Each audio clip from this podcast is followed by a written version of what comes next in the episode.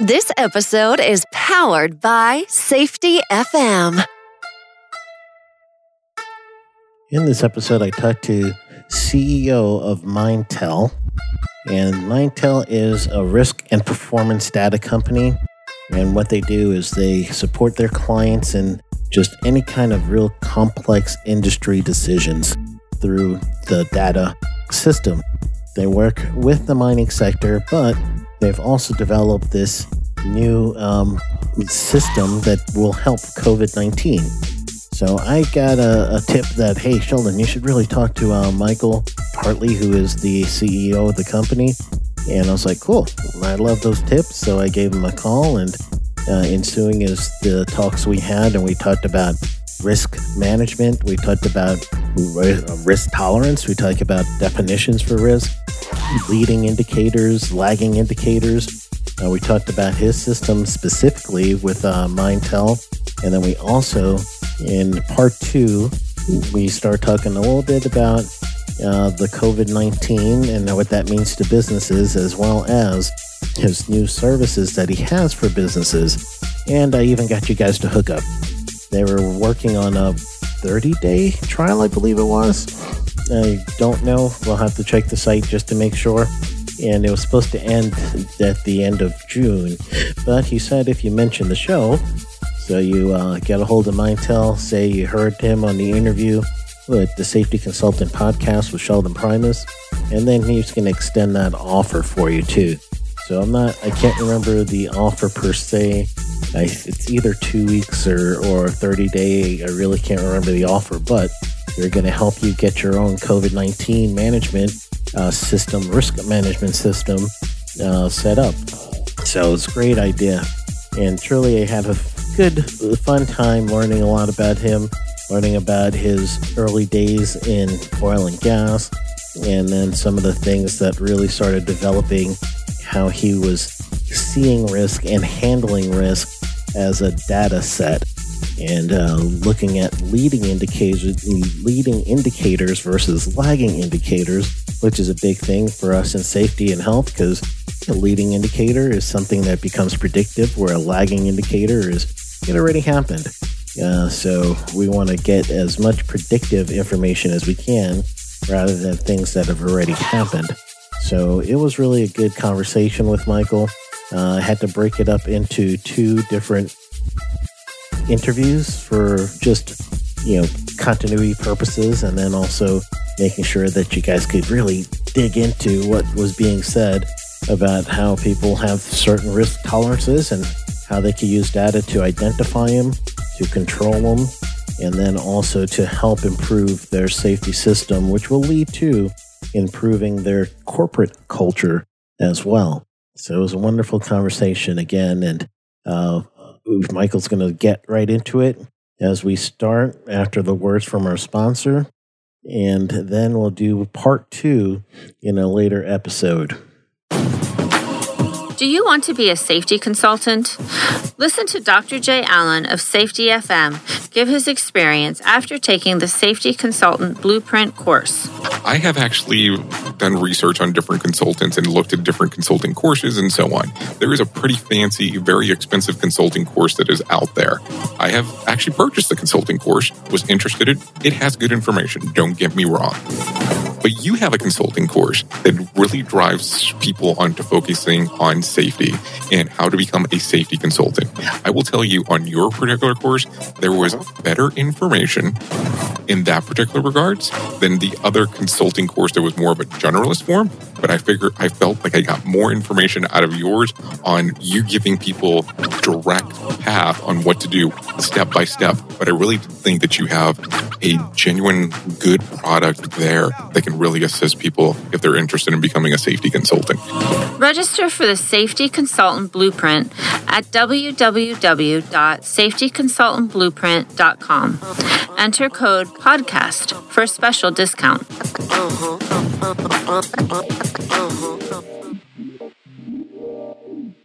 Yeah, thanks, uh, Sheldon. So I'm the founder and CEO of Mindtel. We're a digital risk and performance data company.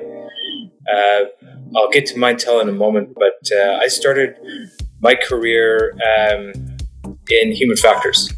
Yeah, oil and gas, right? Uh, oil and gas, mining. Yep. Um, it was my first day of uh, university uh, where I got introduced to it. Uh, I did a uh, BSc in kinesiology, uh, human kinetics, um, and um, a lecturer came in and he said, you know, who wants to be a doctor? And all, all the smart kids put their hand up. You know, who wants to be an uh, you know an occupational therapist, physiotherapist? You know, the the, the athletic tranche put their hand up. Uh, who wants to do research? Yeah, the quieter tranche put their hand up. So he says, who hasn't put their hand up? And I looked around. I was the only guy without my hand up.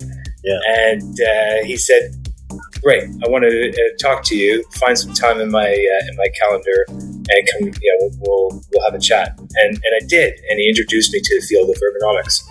Awesome. Ergonomics human factors, obviously used uh, synonymously. And, um, and and so that was my start into into human factors. Uh, I uh, I got into uh, manufacturing. Um, supporting uh, Case New Holland, a big uh, construction agricultural equipment manufacturer based in the US. Mhm. So we're working with the, the engineering team to design better layouts for operators to optimize performance. Yeah. Um, I and have to tell you, I love the little New Hollands. It just, I- I'm on the wastewater side, uh, and we had to use those little New Holland trucks all the time for little projects throughout the plant, and all the different, all the different attachments that you guys had were just awesome. I mean, just awesome. Well, far, far be it from me, Shell, to try and take credit for any of that. Uh, but uh, so I won't. Um, yeah, and, and that was kind of the start uh, in realizing that there was a career in industry uh, helping to optimize uh, performance, helping to optimize uh, efficiency, and to minimize error uh, through design. And um, yeah, and then that took me into a career in, in oil and gas for about 10 years, um, where I was working with uh, Shell, uh, based in the Netherlands and the UK, uh, and then with a consortium in, uh, in, in Kazakhstan.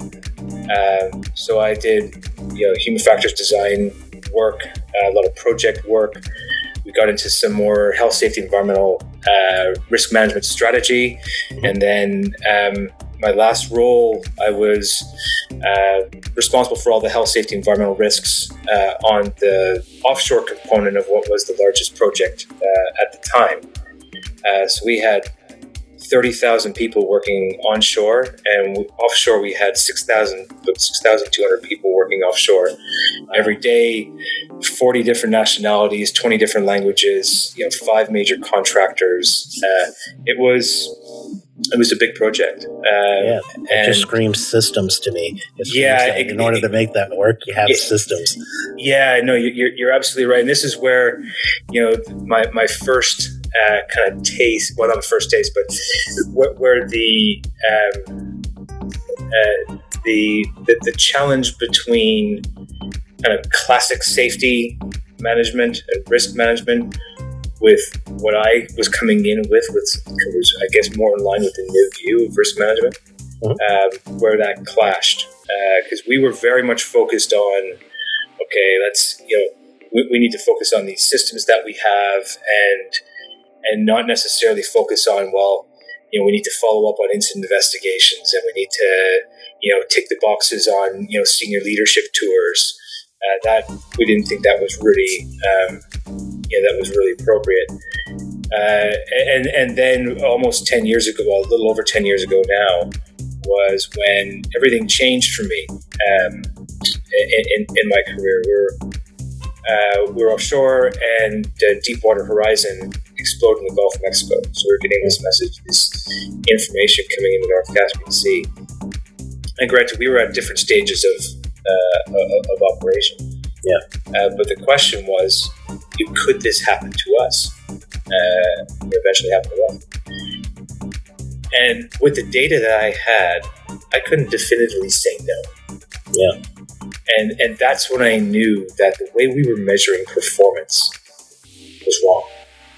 Uh, we, we, we absolutely had to change.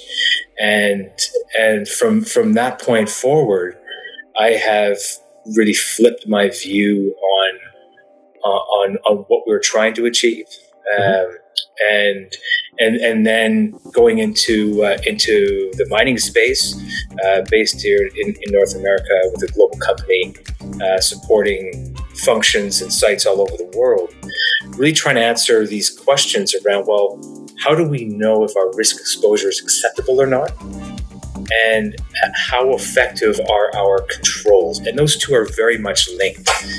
Um, so we were not worried, you know, not so much focused on uh, the, so much the who did what or who didn't do uh, what. We were very much focused on well, how are our systems, how is the design uh, influence our behavior, influencing performance, influencing uh, our ability to be uh, to achieve safe, repeatable, sustainable work. Yeah, and and, and mining is a, like like oil and gas. It's a, it's a complex industry. It's it's challenging. Uh, it has its own unique challenges with with respect to uh, to, to, oil and gas. Um, and then, you know, four or five years in, we had the opportunity to to, to step out. Uh, you know, took that chance and you know developed Minetel um, with the idea that we would become a, a, a data company that's focused on answering those two fundamental questions of risk management. Uh, you know, is my risk exposure acceptable? And how effective are my critical controls right now? And, and so that's what we've been doing uh, really the past uh, two or three years, transform, transforming ourselves from a service company into a data company. Wow, man, that's a big transformation. So, as far as your um, your service side, do you still have the service side, or are you completely trying to transform into 100% data? Well, there, there's to, to be able to know what to measure and know when to act, there needs to be a service component to that. Um, but we feel as though the, those services can be um, scaled, uh, mm-hmm. but they, those services are also can be easily commoditized. Um, so we we're, we're, we're, focusing on being able to replicate a lot of our services and not have to to reinvent the wheel over and over again. Because if we think about it, you know, if we look at uh, the, the, the risk, uh, you know, within an organ within an organization, so an intra company, uh, you know, risk exposure, 90 percent of it's going to be overlap, even between sites and and within a within an industry, so that intra risk, eh, sorry, intra industry, you know, risk profile, there's going to be an, about an eighty percent overlap. So there's actually just a little bit of customization that needs to happen, and, and we don't necessarily need to start uh, from from the beginning every single time. Now there's an there's an element of education that needs to, to happen in terms to get people appreciate well how do we go from zero to where we are right now. That that process is is good to understand, mm-hmm. but we don't have to go through that process time and time again. But frankly, we've already got most of what we need to to measure uh, already in place. All right, now um, man, you get a you got a whole bunch packaged in that. So uh, for me, my audience are um, are those individuals who I, I cater to people who are in the safety consulting field. So basically, uh, my audience are the people who will go out there, they have their own clients, and they are going to put together these systems, these packages, and then they don't have to physically do it. They just, you know, here's my suggestions, here's yeah, what right, I tell yeah, you yeah. to do, and, and then, uh, you know, see ya. but, you know, if you want to have sustainable clients, you go back and you make, you know, where you, you come back and check them in some sort of intervals. So, but I'm, um, I'm hearing a lot of things there that, that kind of reminds me of my days when I was uh, actively doing the risk management for a, a, municipality. I used to work for the state of Florida with a special district under the water and wastewater field. And um, the fields themselves, uh, I, I hear basically, and, and correct me if I'm wrong, it looks like your definition of risk also includes any loss for the organization as well as uh, loss that you may see for injury, illness, and uh, and anything else. So, so you're looking at risk holistically versus just uh, injury, illness. Yeah, that's right. M- more broadly, um, the, through the health, safety, environmental departments is it's a typical conduit into an organization. Mm-hmm. Uh, but we, we make it very very simple.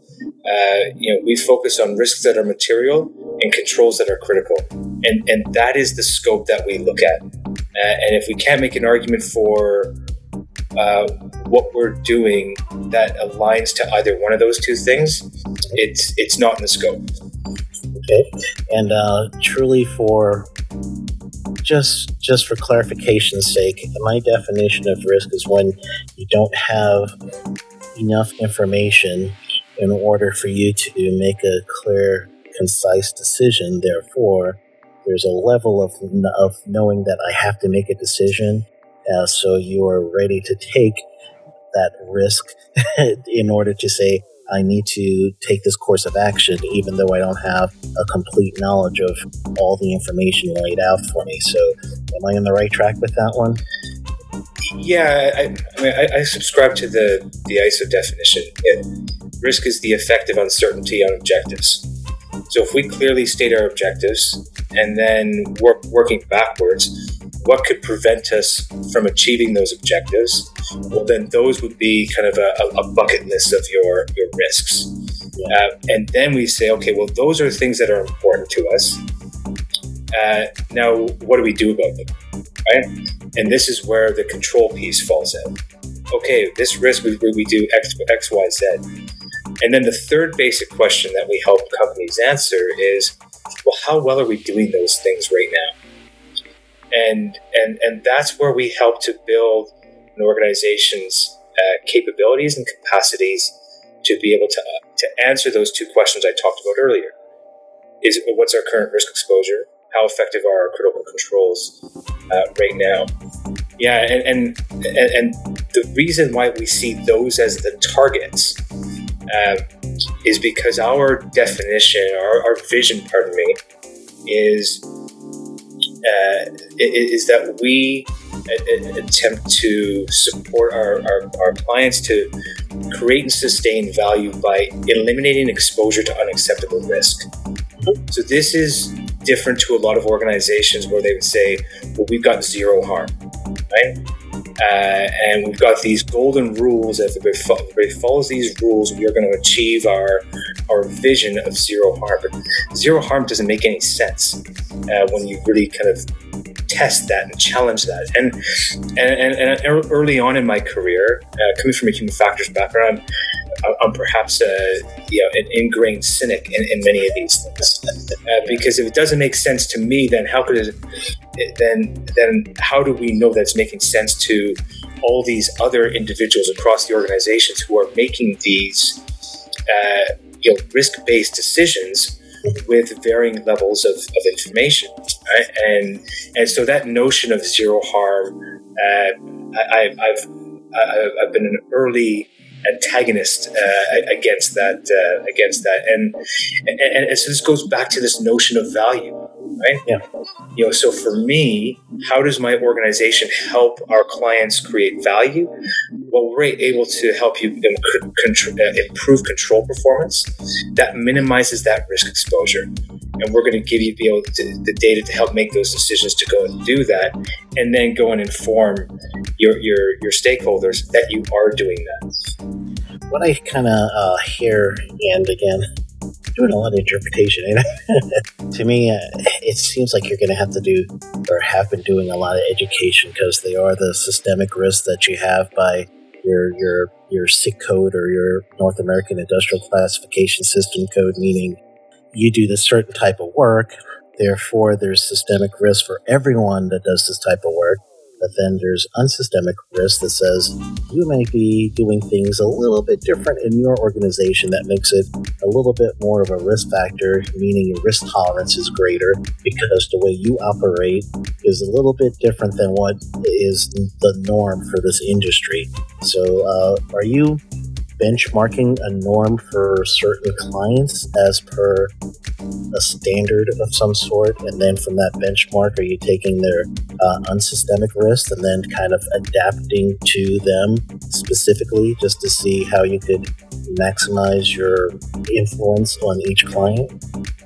Yeah, in, in terms of benchmarking, um, yeah, we, we, we, go back, we, we recognize that you know that that every organization is slightly different. I know I talked about this ninety percent overlap and eighty percent overlap, but there is that um, you know the contextual nuances of site A versus site B, company A versus company B, uh, and and to try and uh, to do a benchmarking exercise holistically is is actually it, it's a bit of a challenge. One, um, because not not least of which because you will have to have had this full uh, service and data flow uh, uh, against all of your your material risks, and, and, and, our clients aren't there yet. Um, so, so the short answer to your question is no, we're not doing that that benchmarking. But what we can uh, be able to provide is, well, in in this sector, uh, for these risks, these are the controls that your peers are, are, are measuring, and here's how they are interpreting their performance uh, with regards to those controls. That's the kind of uh, more performance uh, performance indicator benchmarking rather than kind of the, the lagging stuff. Okay. Yeah, that's true. Because then, uh, uh, to those who probably thinking the same thing, you know, with your leading lagging indicators, uh, many of our safety functions have always been on the lagging indicators. You know, meaning how many days do we have? We didn't have an injury, and um, what is our total reportable injury rates, days away restricted transfer rates, and such. Those are the lagging indicators, meaning an event has happened, therefore you're starting to get data from that event. But the leading indicators, when you're truly looking at how your company is actually performing together and working out um, a safety culture, if you want to use the term, uh, where you truly feel like safety is what we do. Therefore, you're seeing performance. You're seeing people who are are participating more in the system. You're feeling when you walk into this facility that everyone can tell you this is our mindset. This is what we do. Don't bring your bad habits here because we don't do that here. Uh, so that kind of seems like what you guys are are, are kind of bringing out and, and using a quantifiable way of measuring. Yeah, and, and a lot of your listeners will, will probably be nodding their heads like, yeah, you know, the, the, this whole notion around dealing with lagging indicators, it, it's it's a scourge of it's a scourge of the the, the, the safety function, frankly, and and the safety function, if I may say, only has itself to blame. Uh, uh, because True. that is a really easy metric to, to, to measure, to manage down, and to be able to communicate. It's a you know it, it's a a ratio, right? Yeah. But you know I, have in in my years of getting here, um, I've come across this notion of, of Goodhart's law, which you may or may not be familiar with. But, but Goodhart's law states that when a, uh, a metric becomes a target, it ceases to be a useful metric. And and, be, and, and this is where safety has fallen into this trap uh, with it with its lagging indicators.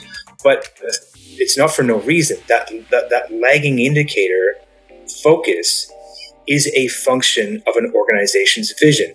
If its vision is zero harm, so zero lagging indicators, or sorry, you know, zero against the lagging indicators, pardon me, mm-hmm. well, then that lagging indicator is a natural metric for a misaligned vision.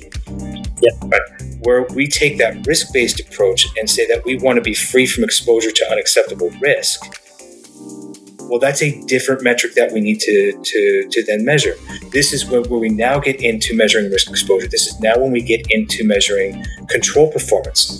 Those are more nuanced, but they are much richer uh, and and really provide some proper uh, leading indicators. But I'm, I'm curious to know what what the conversations that you and your your your your, your guests and your listeners have have had around how how a leg sorry how a leading indicator is defined. How, how would you define that? Yeah, so for me, and I, I, know some of, I also teach a class that is for um, safety managers, and a lot of uh, the class discussion when we talk about leading and lagging indicators, uh, several people were.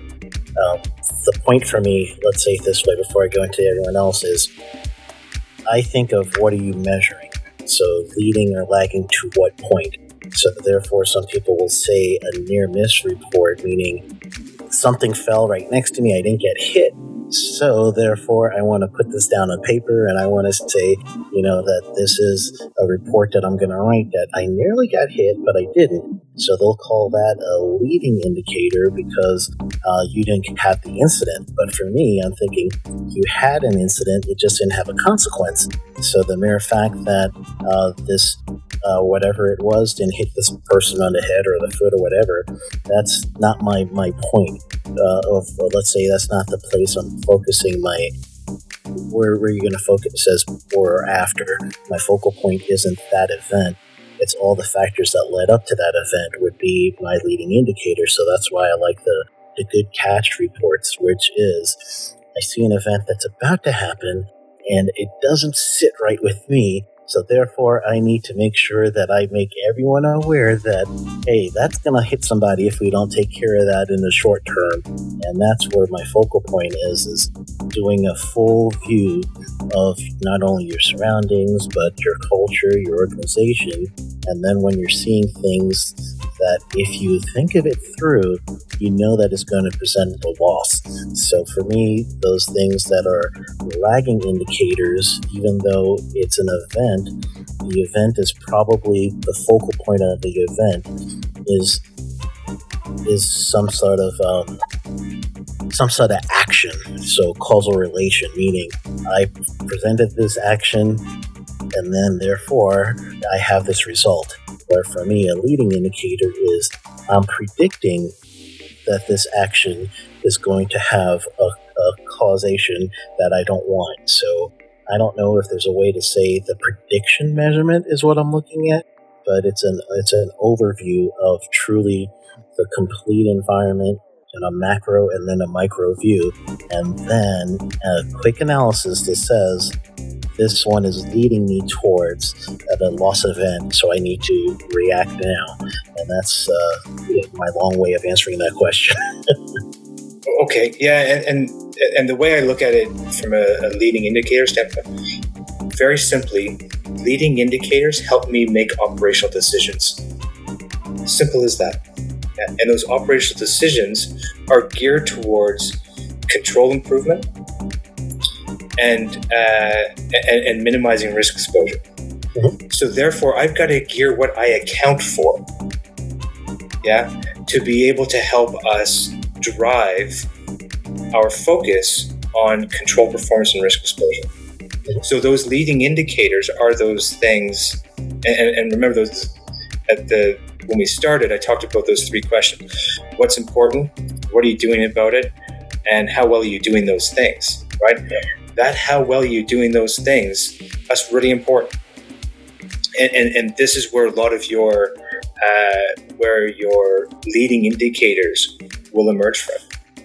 And, and, and just to your point around um, you know, how we use data and how we're thinking about um, you know, as, as, we progress what we're doing uh, at, at Mindtel is then saying, okay, well, you know, from a cultural standpoint, I realize that term culture gets thrown around, um, you know, pretty loosely. Quite a bit.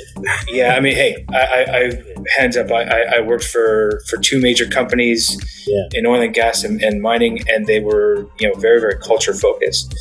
Um, but for me, if, if, if, the environment doesn't change, your culture doesn't change. I mean, that's a simple uh, relationship that, that you talked about. But for me, I want to know three things about my culture. Are people engaged? Are they taking the right actions? And are those actions effective? Yeah. And and those are things, things, yeah, those are things that we are starting to quantify uh, as a data company. Because now, in terms of leading indicators, I've got five great leading indicators risk exposure, control effectiveness. I've got engagement, I've got action, and I've got the effectiveness of those actions. Well, I know that we've got our focus on those risks that are material and controls that are critical.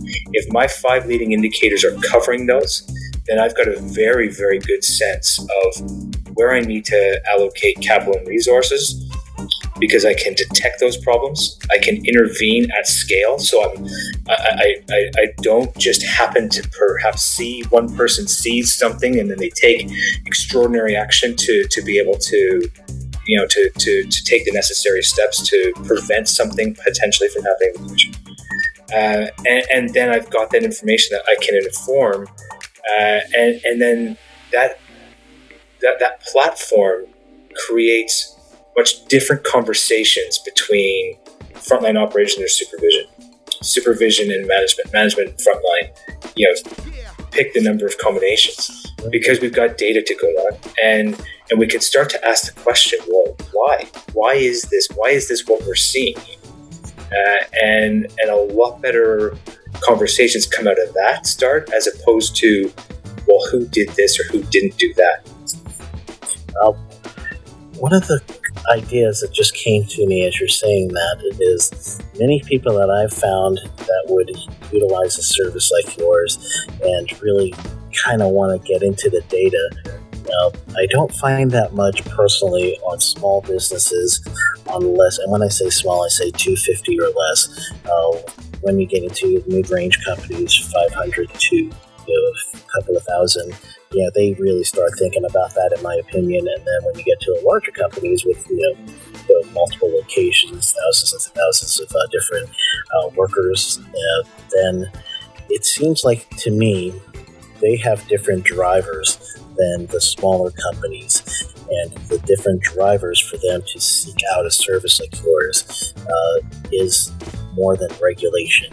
So, is that what you're seeing as well, or are you seeing something different as how people are driven to seek out your services, seek out your your actual uh, data-driven programs as well? Well, yeah, yeah and, and, I think as um, as businesses uh, begin to or continue to operate in an environment that is becoming uh, more data literate, uh, and then more sensitive to the interconnected and the interconnectedness between uh, an operating business and the environment in which it operates. Uh, that stakeholders like, and I'm, I'm going to pick on insurance here for a second. You know, insurance for many years has been very relationship based, very transactional, uh, and hey, we can sign the contract for next year. We'll, we'll see you next year at this time, type thing, right? Yeah. Uh, but insurers are um, are, are, are, frankly, they are being exposed uh, by not truly understanding the risk profile of their clients with, for whom they are insuring.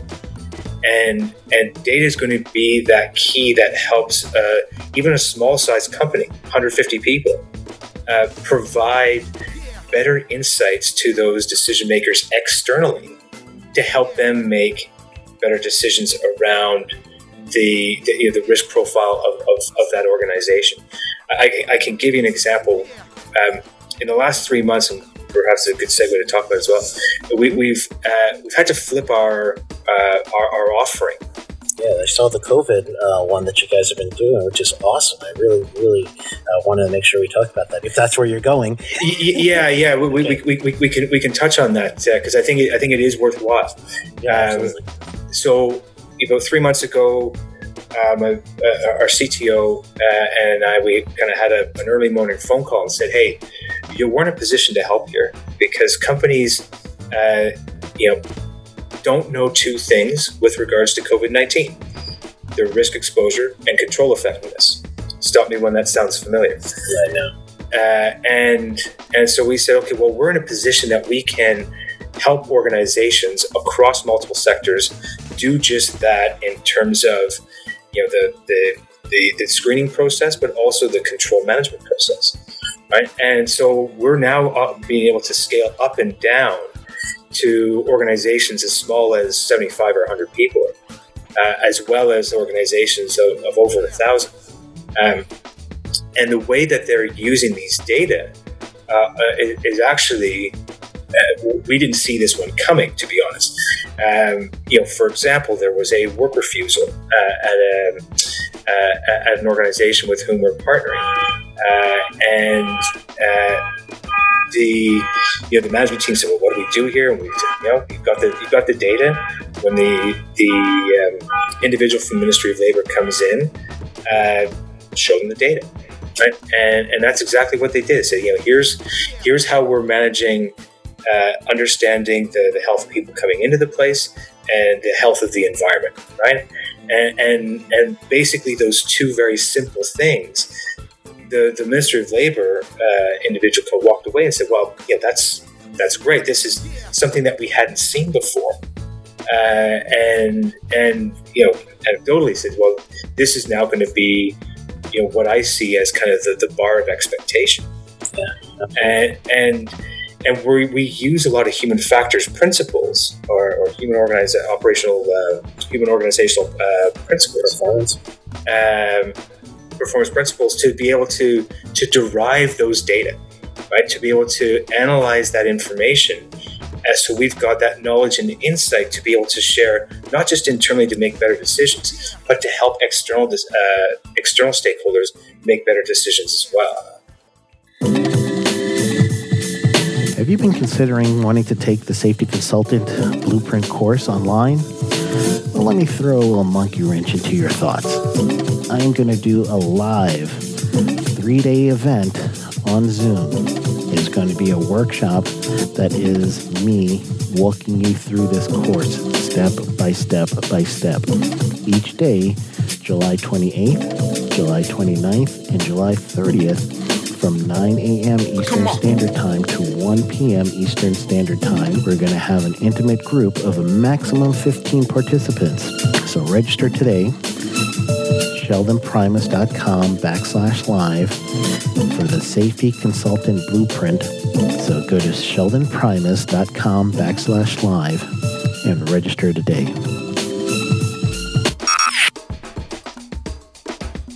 Welcome back to the show. And this week, for the tip of the week, I'm going to do something different. I'm going to do this for the next few weeks. I have not told you this, but I've been doing things a little differently ever since our, uh, what I effectively have called Armageddon has happened. So, the new COVID 19, there's a little bit of change in the ways my systems have worked, and uh, I'm sure other people have had to do the changes themselves. So, what I have been doing the last few weeks is I've been trying out alternative products for services I currently use. And then I've been trying to get a discount for uh, some of my listeners. So, can't do my full audience in these discounts, unfortunately, because that would it wouldn't be possible. Let's say it that way. It wouldn't be possible for me to do that. However, on a very small scale, I decided that I was going to just try to get two listeners that are actively motivated in getting the services I'm talking about. And I've arranged it where, for most cases, two people can jump on this and you could do it like ASAP.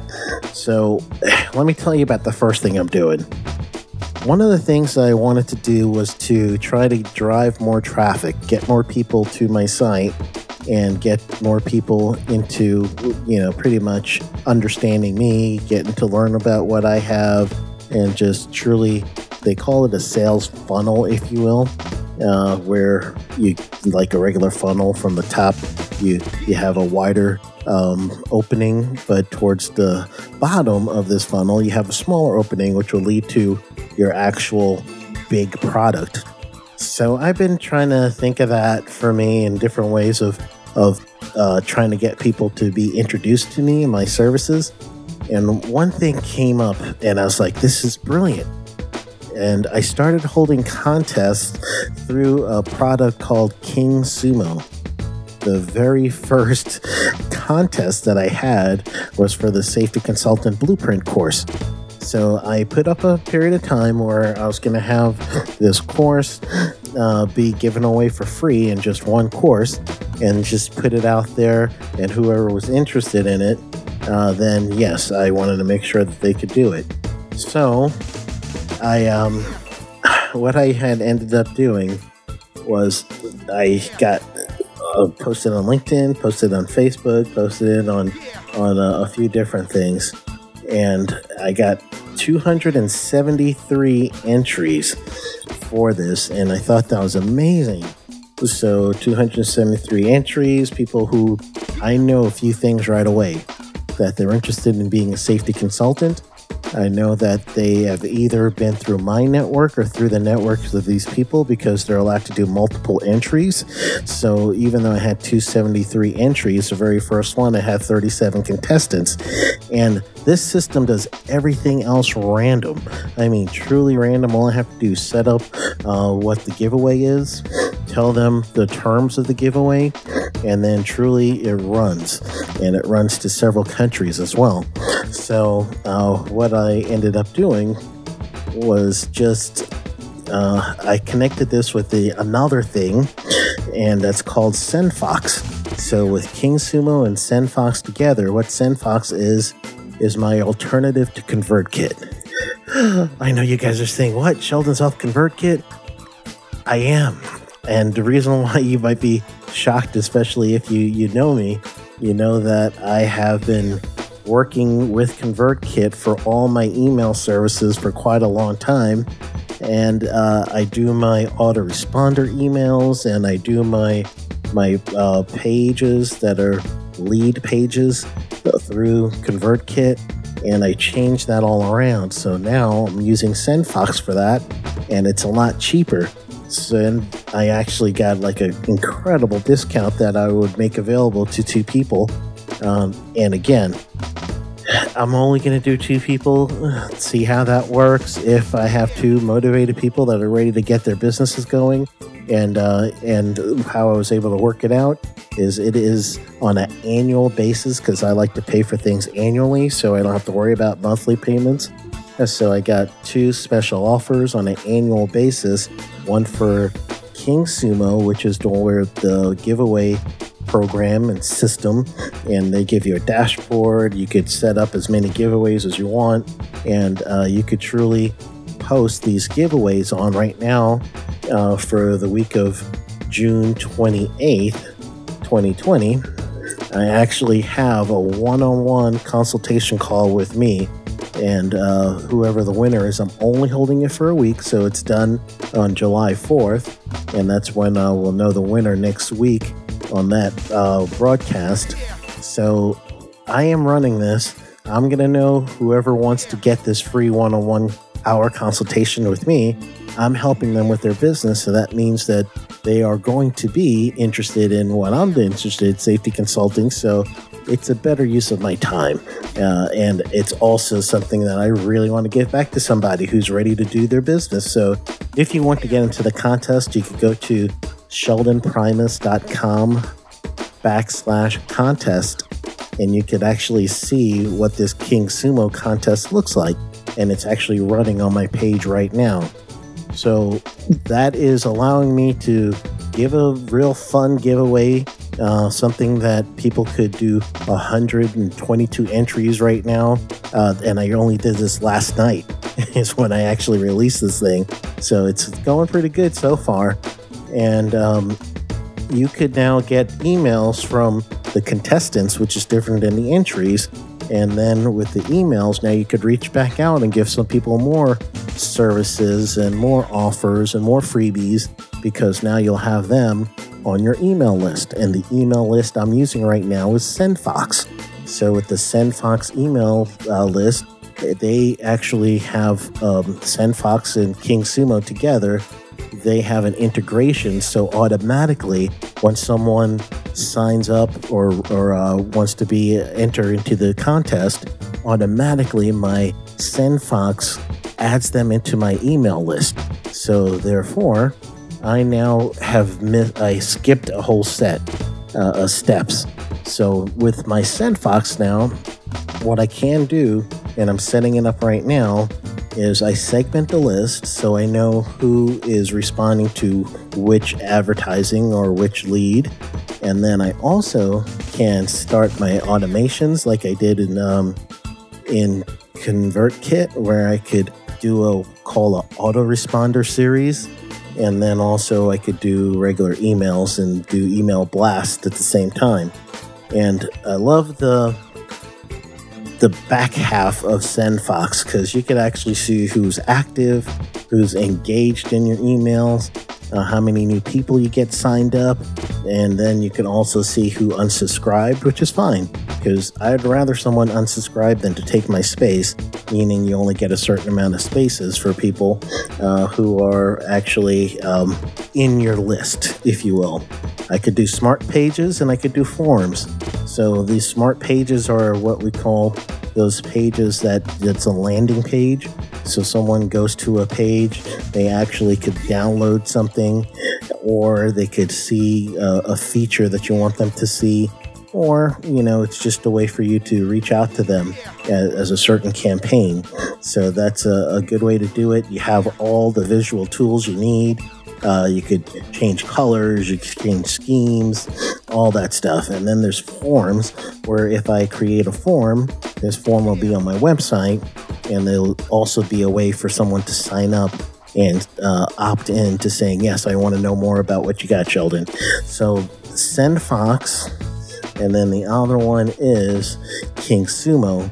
So with those two, I only have two for each of those, and it's uh, year uh, contracts, I guess, or year services would probably be subscriptions. That's probably the better word for it. So, two people, two listeners. Uh, if you want to join what I'm doing right now to grow my business, go to sheldonprimus.com backslash resources. So sheldonprimus.com backslash resources, R E S O U R C E S. And then you're going to see uh, where I've got listed where you could get one or two of the King Sumo, uh, get a, a subscription to them, and then one or two of SendFox subscriptions. All right, so that's what I'm doing now. I am truly testing these products first, going through them, see if I like them. If I like them, I'll make a deal and see if I could uh, get. Right now, I'm just throwing two two people in my audience that wants to use the same services that I use to grow my business. Then you're going to have um, a discounted way of actually doing and using the same thing I'm doing. And what I'm going to also do is if you buy, since it's only two use for for each of the services. It's okay if you want to buy the King Sumo and the SendFox together. And again, I'm setting it up annual because that's the way I like to do that. I, I don't like the monthly stuff. Uh, so if I could get it annual, you buy it. You don't have to think about it. That's the way I like to do it. And uh, then I'm also going to help you. So for those products, especially if you do both of them, I'm going to do a half hour helping you set it up. And so it's yeah, just two people. So I could do that with just two people. If I was doing to do my whole audience, there's mathematically speaking, I don't have enough time for that. So that's another reason why I said just two people because I could help these two people get their business started. So King Sumo, SendFox, those are the two that I'm to put on right now. You'll know when it's not available anymore because the system won't allow you to purchase uh, the subscriptions from either one of them. But if it's available, then once you're on the site, sheldonprimus.com backslash resources, then you'll be able to uh, to get the discounted membership for those two uh, or annual subscriptions for those two services right now. And I'm only going to do two at a time next week. I'm for the tip of the week. I'm going to give you two more, and this is truly how I am starting to cut my overhead so that now with this new COVID 19 and the way that things aren't really as uh, predictable as before, uh, then I decided that I need to cut expenses. So that's what I'm doing. All right. So, again, if you haven't had a chance to uh, subscribe to this podcast, please do. I would love to hear from you. Uh, if you could share it with a friend, that'll be awesome. And if you just want to reach out to me, you can reach me at Sheldon at sheldonprimus.com or catch me on LinkedIn. So, with that, go get them. This episode has been powered by Safety FM.